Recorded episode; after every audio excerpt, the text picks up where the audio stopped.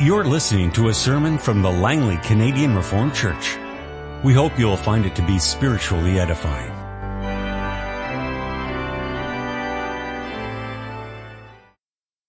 We hear God's word this afternoon in the Old Testament from Exodus 40 and Leviticus 1 and 19, and in the New Testament from Galatians chapter 5. We begin reading at Exodus chapter 40, verse 34, and read to the beginning of Leviticus. Then the cloud covered the tent of meeting, and the glory of the Lord filled the tabernacle. Moses could not enter the tent of meeting because the cloud had settled upon it, and the glory of the Lord filled the tabernacle. In all the travels of the Israelites, whenever the cloud lifted from above the tabernacle, they would set out. But if the cloud did not lift, they did not set out until the day it lifted. So the cloud of the Lord was over the tabernacle by day, and fire was in the cloud by night in the sight of all the house of Israel during all their travels. The Lord called to Moses and spoke to him from the tent of meeting. We continue reading at chapter 19 of Leviticus. The Lord said to Moses, Speak to the entire assembly of Israel and say to them, Be holy, because I, the Lord your God, am holy. Each of you must respect his mother and father, and you must observe my Sabbaths. I am the Lord your God. Do not turn to idols or make gods of cast metal for yourselves. I am the Lord your God. When you sacrifice a fellowship offering to the Lord, sacrifice it in such a way that it will be accepted on your behalf. It shall be eaten on the day you sacrifice it or on the next day. Anything left over until the third day must be burned up. If any of it is eaten on the third day, it is impure and will not be accepted.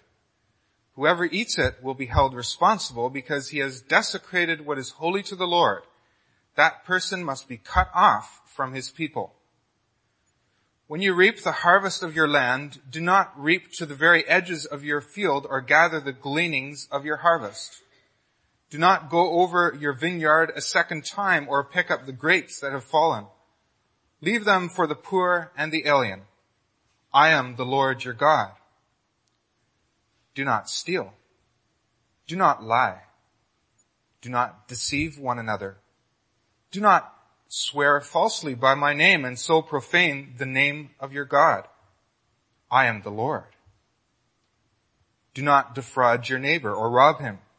Do not hold back the wages of a hired man overnight. Do not curse the deaf or put a stumbling block in front of the blind, but fear your God. I am the Lord. Do not pervert justice. Do not show partiality to the poor or favoritism to the great, but judge your neighbor fairly. Do not go about spreading slander among your people. Do not do anything that endangers your neighbor's life. I am the Lord. Do not hate your brother in your heart. Rebuke your neighbor frankly so you will not share in his guilt. Do not seek revenge or bear a grudge against one of your people, but love your neighbor as yourself. I am the Lord. Keep my decrees.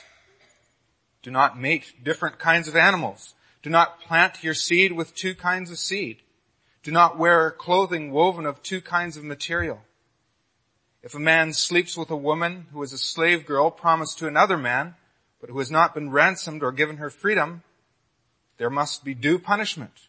Yet they are not to be put to death because she has not been freed. The man, however, must bring a ram to the entrance of the tent of meeting for a guilt offering to the Lord. With the ram of the guilt offering, the priest is to make atonement for him before the Lord for the sin he has committed, and his sin will be forgiven. When you enter the land and plant any kind of fruit tree, regard its fruit as forbidden. For three years you are to consider it forbidden. It must not be eaten. In the fourth year all its fruit will be holy, an offering of praise to the Lord. But in the fifth year you may eat its fruit, In this way your harvest will be increased. I am the Lord your God. Do not eat any meat with the blood still in it. Do not practice divination or sorcery. Do not cut the hair at the sides of your head or clip off the edges of your beard. Do not cut your bodies for the dead or put tattoo marks on yourselves. I am the Lord. Do not degrade your daughter by making her a prostitute or the land will turn to prostitution and be filled with wickedness. Observe my Sabbaths and have reverence for my sanctuary. I am the Lord. Do not turn to mediums or seek out spiritists, for you will be defiled by them.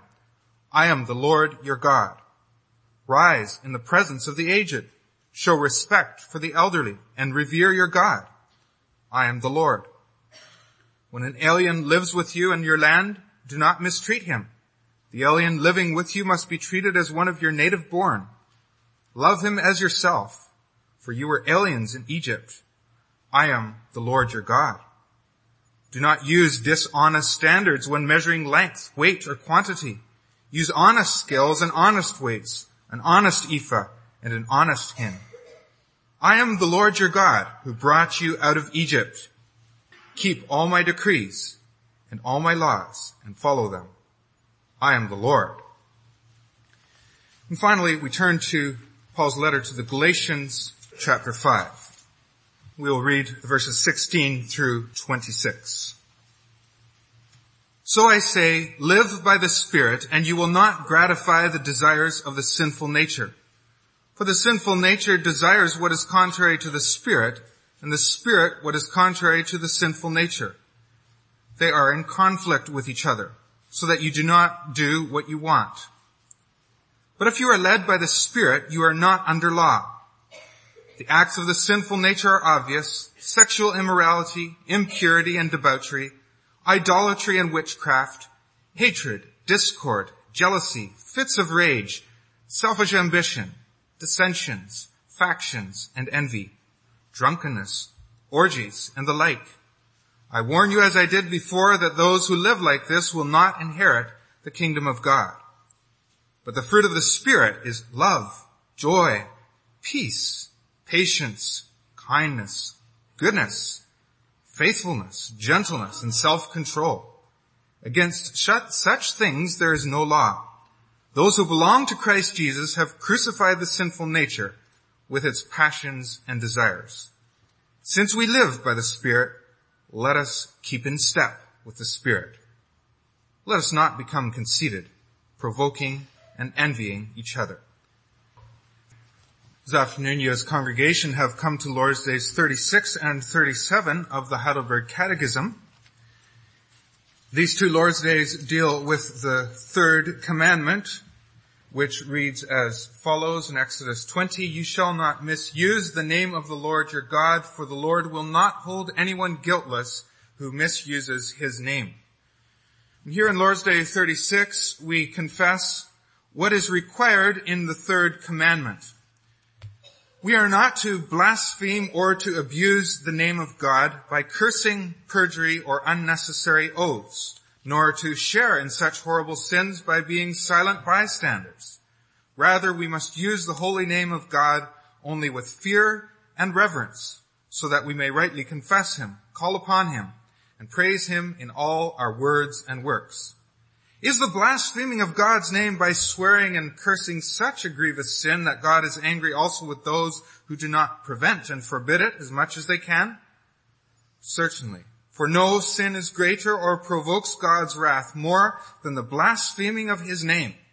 That is why he commanded it to be punished with death. But may we swear an oath by the name of God in a godly manner? Yes, when the government demands it of its subjects or when necessity requires it in order to maintain and promote fidelity and truth to God's glory and for our neighbor's good. Such oath taking is based on God's word and was therefore rightly used by the saints in the Old and the New Testament. May we also swear by saints or other creatures? No.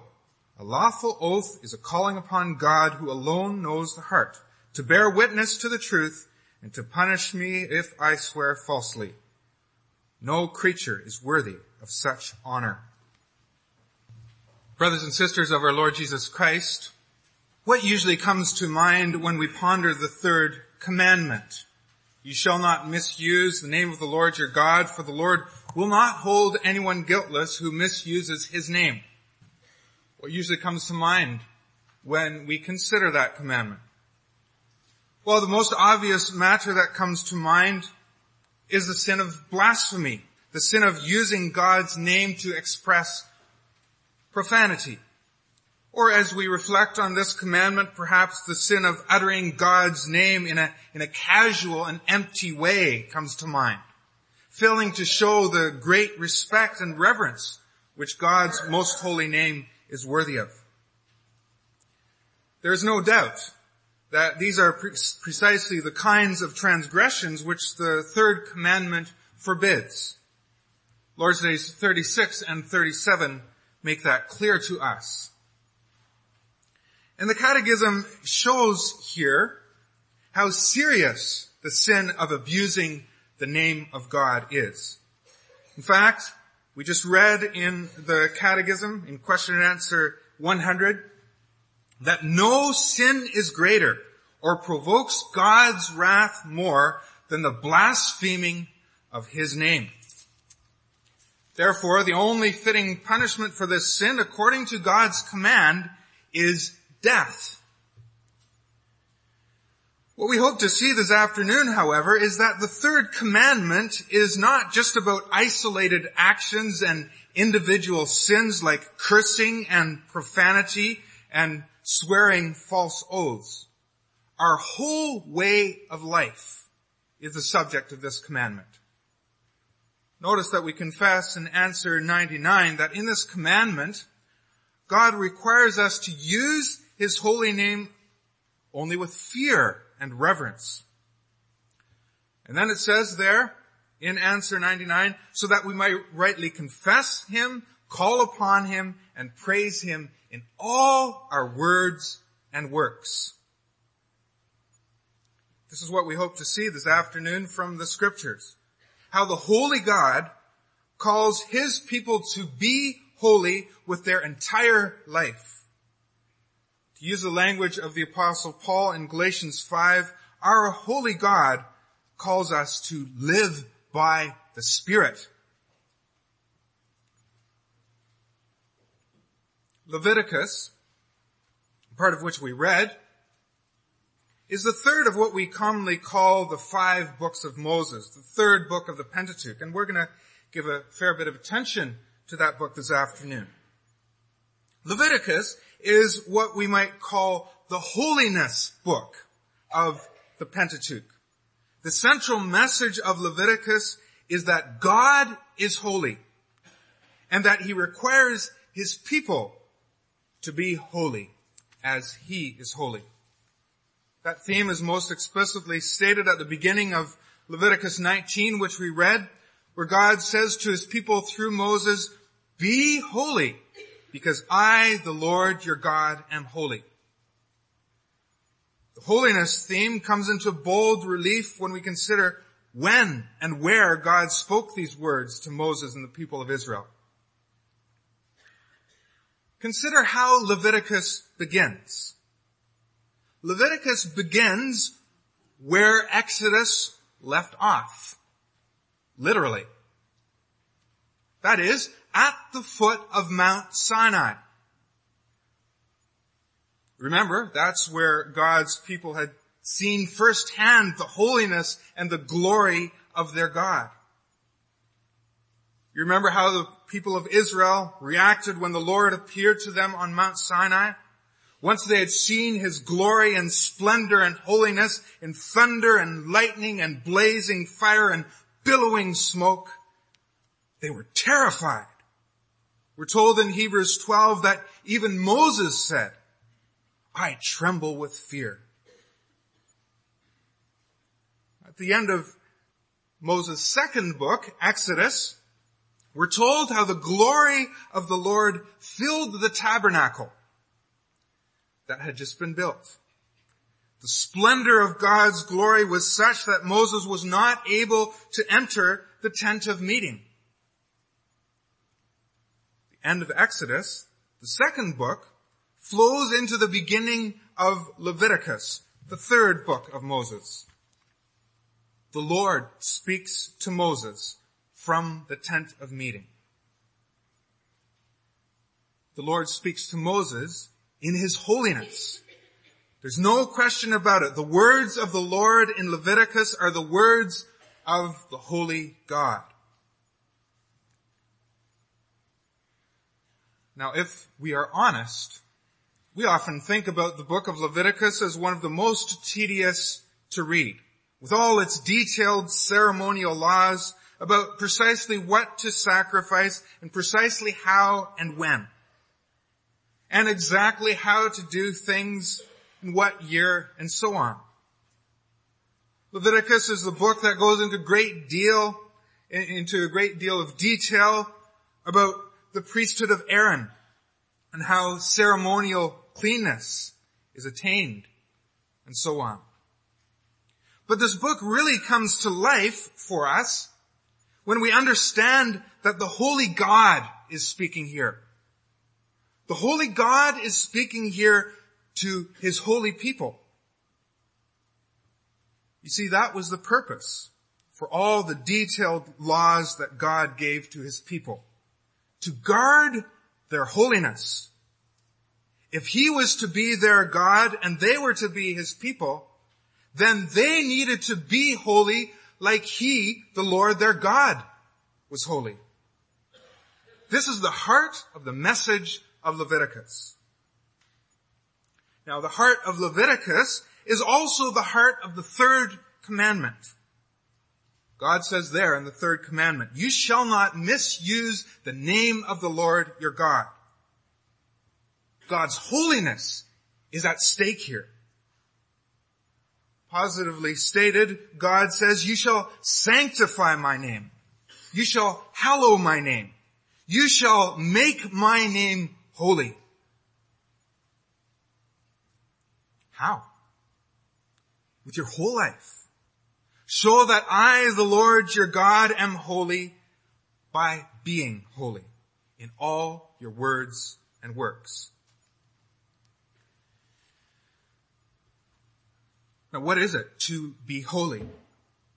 Well, to be holy means to be consecrated for God or, or to be set apart for God, to be separate for God. It means that you have a circle put around you by God. That's exactly what God was doing in Leviticus. God was placing a circle around his people. And that, that circle surrounded their entire lives. And that's exactly what the Lord does in the third commandment too. He places a circle around our lives. He says to us, his covenant people, look, I am the Lord your God who has rescued you and redeemed you and claimed you. And I am holy. And since I have brought you into the circle of my holiness, you too must be holy. Something briefly about the structure of Leviticus for us to see this better. The book of Leviticus isn't like a tidy textbook style essay with the theme clearly stated in the introduction, followed by the main body and closing with a conclusion. God the Holy Spirit is infinitely creative. And in the book of Leviticus, we find the theme, we find the heart of the book in the chapters 17 through 22, in the middle of the book part of which we read. And when we examine this section of Leviticus, we discover an intimate connection with the third commandment. To bring this out, we could divide the command, the third commandment into two parts.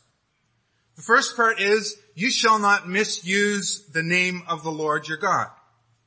And in the second part of the third commandment, the Lord warns that anyone who does misuse his name shall not be left unpunished. So you have the commandment concerning the holiness of God's name, and an accompanying threat for those who misuse God's holy name. Now, when you read through Leviticus 17 through 22, it becomes plain that the Lord wants to draw the attention of his people to these two things. That's what he also wants to draw our attention to. The holiness of his name, which permits no abuse, and the punishment that awaits those who abuse it. In these chap- in these six chapters, Leviticus 17 through 22, these two elements are repeated like a refrain throughout. Let's look at chapter 18, the verses 1 through 6 for an example. Notice how in this short section, at the beginning of chapter 18, God reminds his people four times about his name in the space of six verses. He says four times, I am the Lord. Listen to what it says there. The Lord said to Moses, speak to the Israelites and say to them, I am the Lord your God. First incident. You must not do as they do in Egypt when you, where you used to live. And you must not do as they do in the land of Canaan where I am bringing you. Do not follow their practices. You must obey my laws and be careful to follow my decrees. I am the Lord your God. Second time. Keep my decrees and laws, for the man who obeys them will live by them. I am the Lord. Third time. No one is to approach any close relative to have sexual relations. I am the Lord. Fourth time. You find that refrain repeated throughout these chapters. I am the Lord your God. You heard that refrain in Leviticus 19 too. And we also hear a refrain of the corresponding threat throughout this section, just like in the third commandment, that anyone who does not listen to the Lord and obey all the ordinances and, and laws that he's giving shall be cut off from his people. 32 times in this section, the Lord reminds his people about his holy name. And 12 times we hear the threat that those who blaspheme God's name will be cut off. And these phrases are found throughout the book of Leviticus. But they're concentrated here in and around chapter 19 at the heart of the book. Okay, now what does this demonstrate to us? Well, it demonstrates that the third commandment is a matter of our entire life, all our conduct. Notice that in this section, the Lord provides a whole array of commandments and instructions covering all of life. We see that in Leviticus 19. Look at verse 3. Each of you must respect his mother and father. You must obey my Sabbaths. I am the Lord your God. There you have the fourth and the fifth commandments. Look at verse four. Do not turn to idols or make gods of cast metal for yourselves. I am the Lord your God. And we could go on. In Leviticus 19, every one of the Ten Commandments are touched upon. The Lord addresses the matters of sexual relations in this section, and wages, respect for the elderly, the treatment of strangers, and even farming practices in the verses 23 through 35. What was the Lord telling his people? And what's he telling us? Well, he is saying that in everything that our hands and minds find to do, we are either obeying the third commandment or we are transgressing it. The Lord is saying that with, with our every word, the way we talk, with each thought, our attitudes, and all our deeds, our practices and habits, and so on. We are either glorifying His holy name or we're blaspheming it.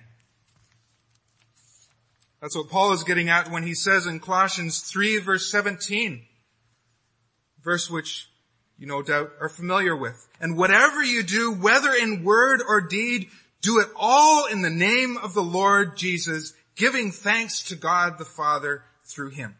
Whatever you do, whether in word or deed, do it all in the name of the Lord Jesus. There's no word we utter, deed we do, thought we think that is just neutral. We are either acting or speaking or thinking in the name of the Lord Jesus, or we are acting and speaking or thinking against the name of the Lord Jesus. And brothers and sisters, we need to recognize the seriousness of this reality. For consider the threat that God lays upon those who abuse his name. You shall not take the name of the Lord your God in vain, for the Lord will not hold him guiltless. The Lord will not leave him unpunished who takes his name in vain. Like I said earlier, twelve times in this section of Leviticus, the Lord threatens to cut off those who blaspheme his name. At the end of Leviticus 18, for example, after listing a whole list of sexual sins which degrade God's holy name, the Lord says, everyone who does any of these detestable things, such persons must be cut off from their people.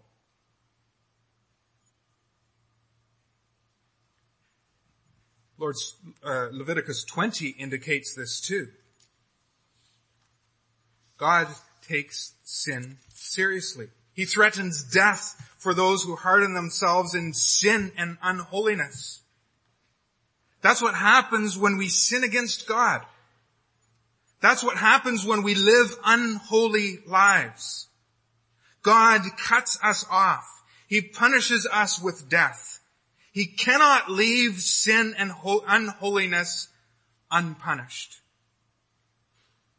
Because when we sin, when we live in unholiness, we are degrading and defiling God's holy name. And then we deserve death. We also see this in Galatians 5. What does, what does Paul say in Galatians 5 about those who do not live by the Spirit? What does he say about those who gratify the sinful nature and its lusts? He says in Galatians 5 verse 21, I warn you, as I did before, that those who live like this will not inherit the kingdom of God. From the Old Testament to the New, God has not changed. He is the same holy God. And those who live in unholiness, apart from the Holy Spirit, they are cut off from the kingdom of God. Those who do not live holy lives by the Spirit are placed outside the holiness circle, outside the circle of God's holiness. They are condemned. And that's terrible news for us. It's terrible news for all of us, in fact. For we must all admit our guilt when it comes to the third commandment. We have all sinned and fallen short of the glory of God. God could leave none of us unpunished. Yes, brothers and sisters, as scripture says, at one time we were alienated from God. We were cut off from Him, separated. We were outside of that holiness circle because of our evil behavior. That's what Paul says in Colossians 1 verse 21. At one time you were alienated from God. You were cut off from Him because of your evil behavior. We were hopeless transgressors of the third commandment. Not just because we used God's name in the wrong way from time to time. We are transgressors of the third commandment because in our very nature, we were blasphemers of God. We were living just like those who gratify the sinful nature. Because of our lives, which are so full of sin, and our beings, which were so full of depravity and wickedness, God's name was profaned. We deserve to be punished with death. At one time, that's how it was. But in Christ Jesus, we who once were far away have been brought near through the blood of Christ, as Paul says in Ephesians 2. Christ was cut off from God. Christ was placed outside of the holiness circle because of our transgression against the third commandment. Christ was declared guilty. He was punished in our place. God commanded sin against the third commandment to be punished with death. The good news is, brothers and sisters, that Christ died that death for us so that we might no longer die the death we deserve because of our sins. Brothers and sisters, do you see the love of God for you? You and I deserved death, but God gave Christ to die for us. You and I were separated from God, alienated. You and I were cut off. We were excommunicated from God. But then what did God do? As it says in Colossians 1, He reconciled us to Himself through Christ's death to present us holy in His sight. Holy! To present us without blemish, free from accusation. He did that, brothers and sisters, so that you could be guiltless, so that you could be left unpunished, so that it is now as if you had never sinned against the third commandment. Use the words of Paul in Galatians 5, those who belong to Christ Jesus have crucified the sinful nature with its passions and desires. God calls us too to be holy as he is holy. He enables us to be holy. How? By giving us his spirit. And he promises that when we live by the spirit, we will be holy. Yes, when we live by the spirit, we will no longer gratify the desires of the sinful nature. Rather, we'll bear the fruit of the Spirit. Holy fruit, glorious fruit, abundant fruit. The fruit of Christ's work for us. For when we live by the Spirit, then it is no longer we who live, but Christ lives in us. Since Christ has promised us His Spirit, He also calls us to be holy.